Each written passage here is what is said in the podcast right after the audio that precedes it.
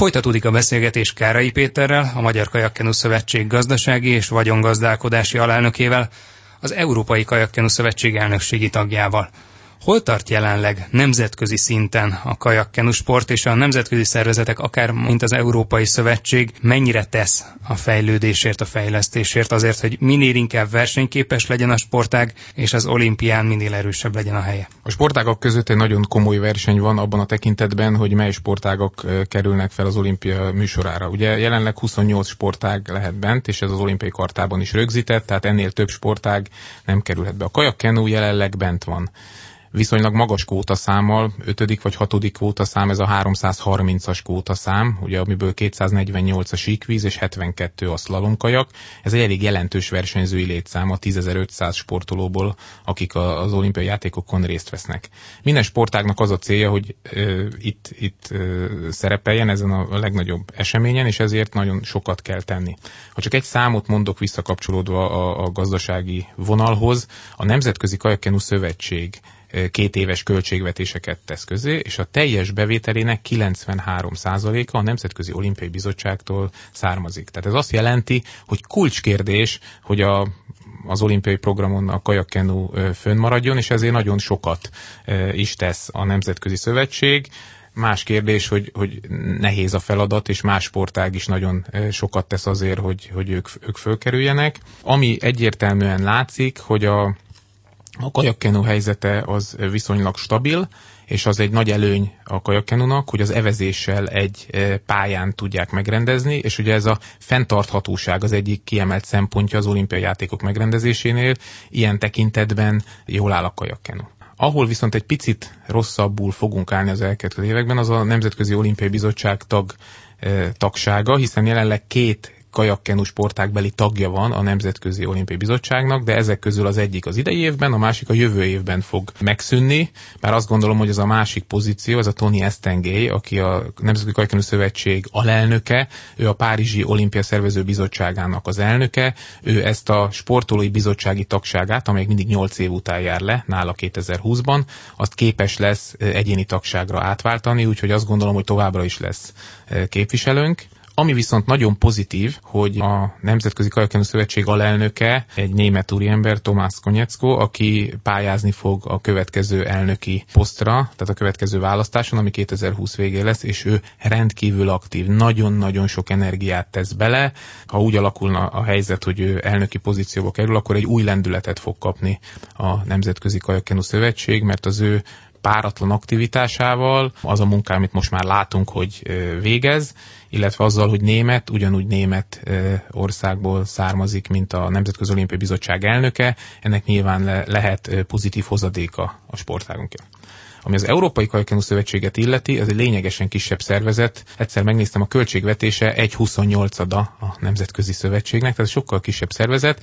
E- Európa nagyon komoly e, e, szerepet játszik a kajakkenuban. Vaskuti István kiváló kimutatást készített egyszer erről a, a Rioi olimpián. Ott a 96 A döntős helyből 85-öt Európa vitte tehát Európa gyakorlatilag a döntő fontosságú a nemzetközi kajakkenu életben. Ennek ellenére az Európai Szövetség szövetség súlya az nem annyira erős, mint amilyen a, a sikeressége az európai versenyzőknek. Lehet erősíteni érdemben ezen? Pláne azt is figyelembe véve, hogy azért nyilván az Európán kívüli versenyzők is ebben a sportágban relatíve sikeresebbek lesznek. Gondolom, hogy Tokióban már nem tartható a riói arány valószínűleg. Azt gondolom én is, hogy nem tartható, de ez a, ez a dominancia, a nagyságrendje azért meg fog maradni. Azt gondolom, hogy lehet tenni.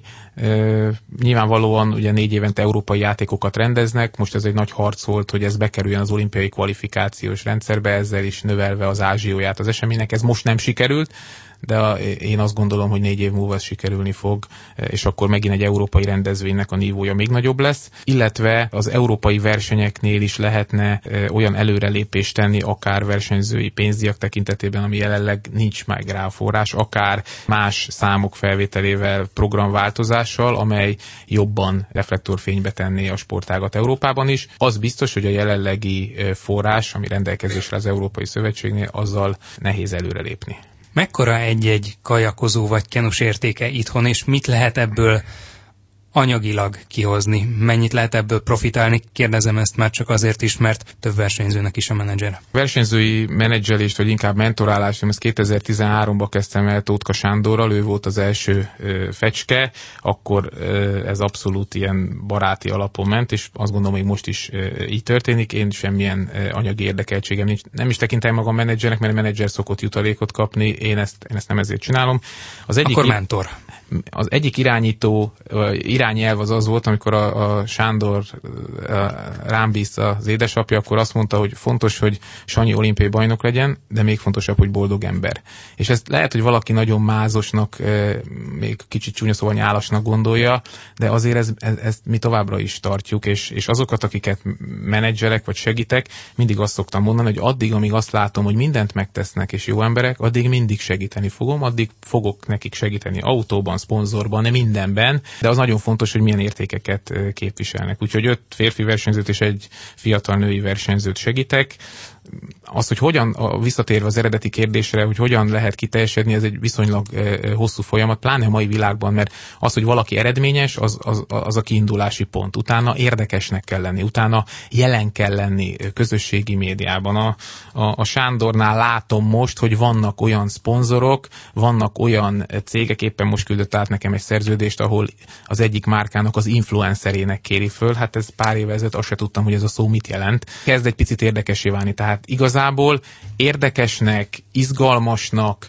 kell lenni, jelen kell lenni a közösségi médiában, meg kell jelenni eseményeken, ami azért is nehéz, mert ennek meg kell találni a helyes arányát. Ha ezt túlzásba viszi, akkor az az a, a eredményesség rovására mehet. Tehát mert én... hogy nem lesz annyi ideje az edzésekkel és a felkészülés részleteivel foglalkozni. Így van, és a figyelme másra irányul. Én mindig azt szoktam mondani, hogy azért a legfontosabb a, a te feladatod, és van egy gyerekkori álmod, van a, akiket segítek, mindenki szeretne olimpián indulni. Ez a, ez a legfontosabb. Mindent ennek kell alárendelni. Az, hogy van pozitív hozadék, szándéka, hogy van szponzor, van olyan cég, amelyik támogat és segít, az, az nagyon jó dolog, de az mindig megfelelő helyen kell tartani. Tehát ez egy, ez egy, azt gondolom, hogy ezt összességében jól megoldják, de az látszik, hogy azért tömegestül a szponzorok nem jönnek. Tehát az a, a szponzoráció a mi sportágunkban döntően mecenatúra, egyéni szimpátia. Nem titok, hogy én, én is segítem a versenyzőket, de nem egyedül vannak olyan barátaim, akik egy ilyen szponzori kört sikerült összeszervezni, akik ott állnak a sportolók mellett, és próbálunk nekik segíteni, de még egyszer mondom, hangsúlyozom, hogy a legfontosabb a sporttevékenység, tehát ez semmiképpen nem mehet a, a alapfeladatuknak a rovására.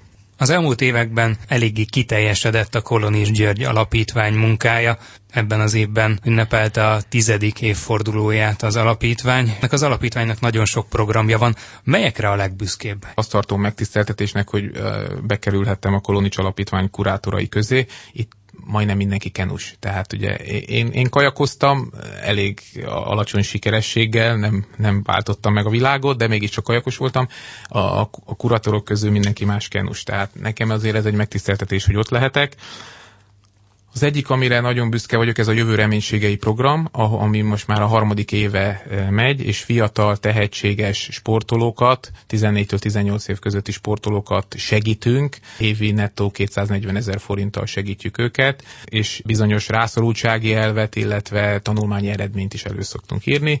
Ebben a programban idén már 8 e, fiatal került e, támogatásra, és, és az, az nagyon jól esik nekem, hogy, hogy amikor ott a pénzt viszonylag intenzíven kicsit agresszíven próbálom gyűjteni, ez mind magánadományból szokott menni. Az idei évben ez körülbelül olyan 20-25 nap alatt összejött 2,5 millió forint, és egyre többen érzük úgy, hogy ehhez csatlakozni kell, és ehhez ez jó, hogyha valaki beben van. Egyébként a versenyző, akiket segítek, ők azért mindannyian érzik, ők mindig ott vannak a, az adományozók között, tehát ők mindig érzik, hogy ők elsők között ajánlják föl, hogy ők is támogatják ezeket a fiatal versenyzőket, és nekem ez is fontos, hogy lássam, hogy ez az értékrend, amit próbálunk nekik nekik átadni, az, az ebben is megnyilvánul. A másik, hogy amikor probléma van, most például éppen egy ilyen helyzet van, amikor egy U23 Európa bajnok Tóth Robert amerikai gyógykezelésen van, és most a Kolonics Alapítvány gyűjt neki, akkor pillanatok alatt az alapítvány segítségével a Kajkenu család összefog. És tényleg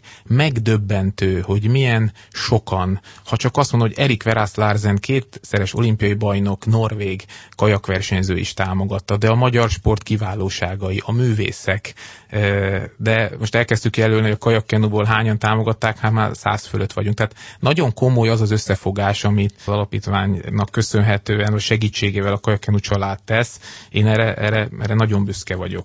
Végszóként pedig azt tudom mondani, hogy, hogy ez a Kolonics Alapítvány munkája miben fontos, hogy miben segít nekem. Egyszer a, a szegedi szakmai vezető Sík Márton megkérdezte tőlem, hogy mi a célom a kajakkenuban. És akkor én azt mondtam, hogy, hogy nagyon egyszerű, ha elhiszed, ha nem, én nekem mindig az a célom, hogy felemelő emberi történeteket éljek meg. Mert szerencsére a civil életben megvan, amit szeretnék, a családom nagyon boldogan élek, de azokat a felemelő pillanatokat, amit a sportolók meg tudnak élni, én azt nem tudtam megélni. Én azt máshol keresem. És a Kolonics Alapítvány pont az egyik ilyen, ahol felemelő pillanatokat tudok látni. Ahol egy, egy jövő reménységei programban valaki úgy pályázik, hogy ő megosztja a másik versenyzővel, ő már eleve azt mondja, hogy ő, ő szeretne mással megosztani, mert együtt edzenek. Vagy amikor az egyik díjazott a következő évben támogat hogy amikor Dudás Miklós föláll a verseny, és azt mondja, hogy a teljes nyereményét fölajánlja. Tehát ezek azok a pillanatok, amikor azt érzem, hogy ezek egy picit mások, ezek egy picit felemelők, és